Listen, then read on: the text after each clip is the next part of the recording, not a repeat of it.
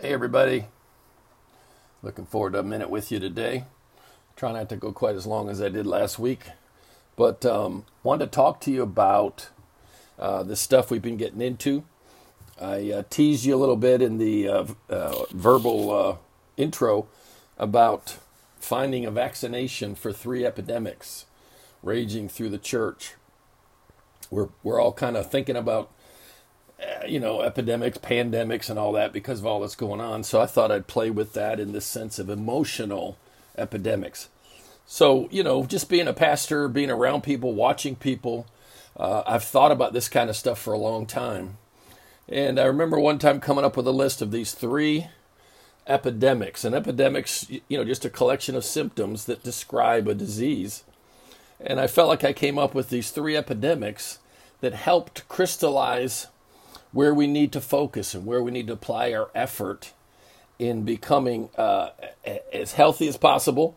Remember, these last couple of weeks we've been talking about direct control, indirect control, no control, and how that affects our posture in relationships.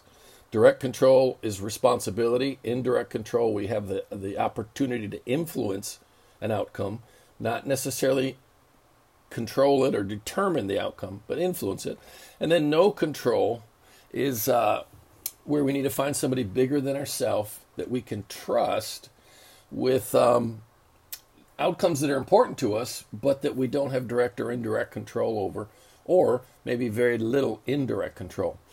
So, what are the three epidemics? The three epidemics, I believe, raging through the church, raging through our surrounding culture, uh, in other words, three epidemics that all of us need to be aware of, learn to recognize, and also maybe figure out why our culture is so susceptible to them.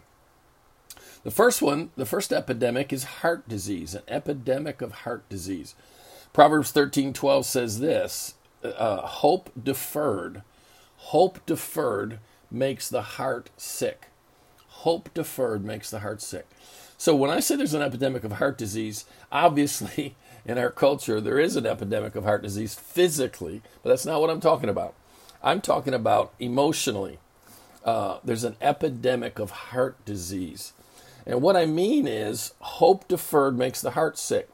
When we continually are pro- promised something real or perceived, we have an expectation of something from someone, from a situation, and we're constantly or consistently, let's say, disappointed, what happens is our our heart gets sick. What do what do I mean by that? Hope deferred makes the heart sick. Well, one of the things it does is it makes us stop hoping.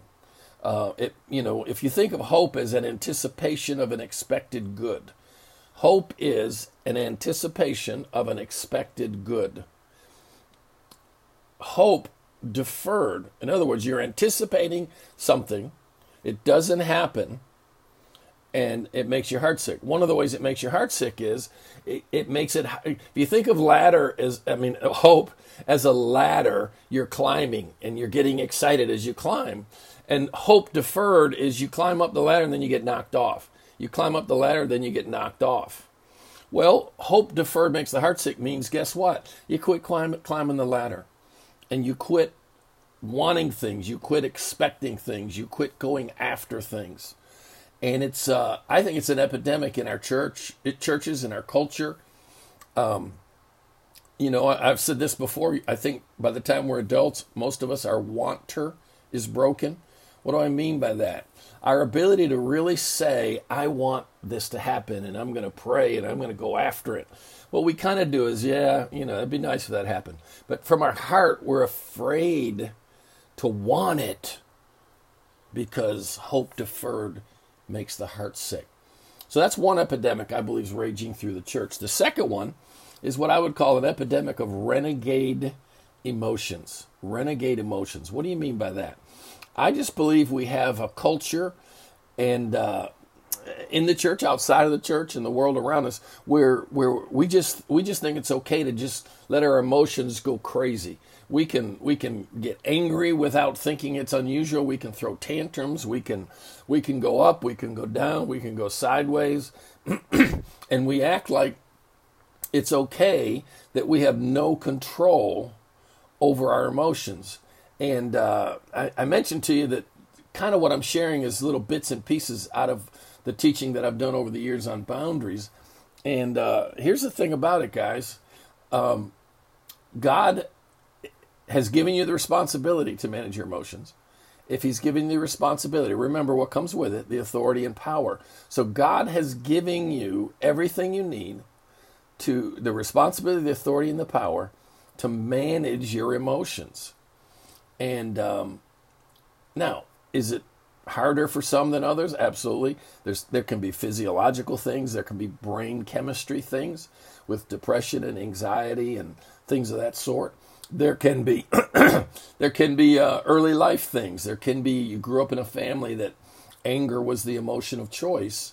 Uh, you could grow up in a family that was very flat affect, you call it. And so, uh, the issue of renegade emotions is a challenge for you. But my point is this, guys: you can't you can't abdicate responsibility because when you give away responsibility, whether you mean to or not, you're giving away the authority and power to achieve the result that maybe you're more responsible for than you think. And that leads into the third epidemic. And the third epidemic is an epidemic of victimhood or a victim mindset. I believe in the church and in the culture around us, there's, there's an epidemic of people thinking through the filter of a victim. Now, just to give you an example of what I mean, first of all, let's settle something. Are there times when we are a victim? Yes. Are there times when we are hurt by, assaulted by, and I don't mean just with a pointing of a gun, but I mean with words, etc., etc. Are we hurt by other people? Yes. But victimization is situational. In other words, in this situation, with this particular series sequence of events, I was a victim. That doesn't mean my identity, my resources are limited to victimization. The antidote to victimization is stewardship. What does that mean? The antidote is taking, remember, it all starts with responsibility. Always starts with responsibility, then it goes to authority and power. The antidote to victimization is taking, receiving, accepting responsibility for the things God expects me to be responsible for. Let me give you a little another way to look at the victim mindset. A victim mindset is always thinking something like this Why do they keep doing that to me? Why do they keep doing that to me? And here's the thing, guys choice is power. If you make a victim always perceives the source of their problem is outside of themselves. The source of their problem is outside of themselves. So if the source of my problem is outside of myself, I can't do anything about it. But it's not true in 98% of the cases. Again, somebody's holding a gun to your ribs and wants your purse, you are a victim.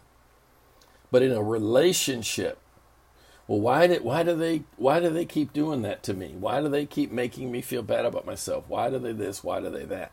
Here's the deal, guys. The source of your problem is not them. The source of your problem is you. Um, now, it's a little bit too complicated to settle here the. We're already a minute over, but here's the thing. If you'll start taking responsibility, for instance, let's say you have a person in your life that is kind of hurtful. Well, I can't I can't control what they do. Absolutely, you cannot. You can influence what they do, maybe but you can't control it. So, what can you do? Well, you can create distance between you and them. You, if it's bad enough, you can get them out of your life. Let's say it isn't someone you can do that with. Well, you can work internally to change the way what they do affects you. Like I like to say it this way change yourself so that their games no, no longer work on you. Um, now, Easy? Not always. But if you start with a victim mindset, a victim filter through which you view relationships in life, you're you're not even in the race. So no, it's not always easy to keep people from hurting you as deeply as they have in the past.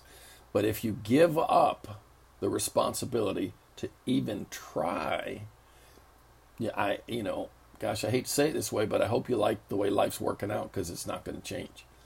Remember insanity, doing the same thing, same way, expecting different results. If you want the relationships you're in to change, victimhood would be well, if he would stop this, if she would stop that, if he would do more of this, if she would do more of that. That's victim thinking because the source of change, the source of the solution, therefore the source of your problem is outside of yourself. Instead of saying, you know what, why don't I change? Why don't I change what I expect from them? Why don't I change where I look to to get the need that I'm looking to them to meet? I'm looking to them to meet a need. What if I change how I go about getting that need met that doesn't involve them? And uh, Lord willing, as the days and weeks go by, we'll talk more about this kind of stuff. Three epidemics raging through the church an epidemic of heart disease, an epidemic of renegade emotions, and an epidemic of victim mindset or victimization, victimhood.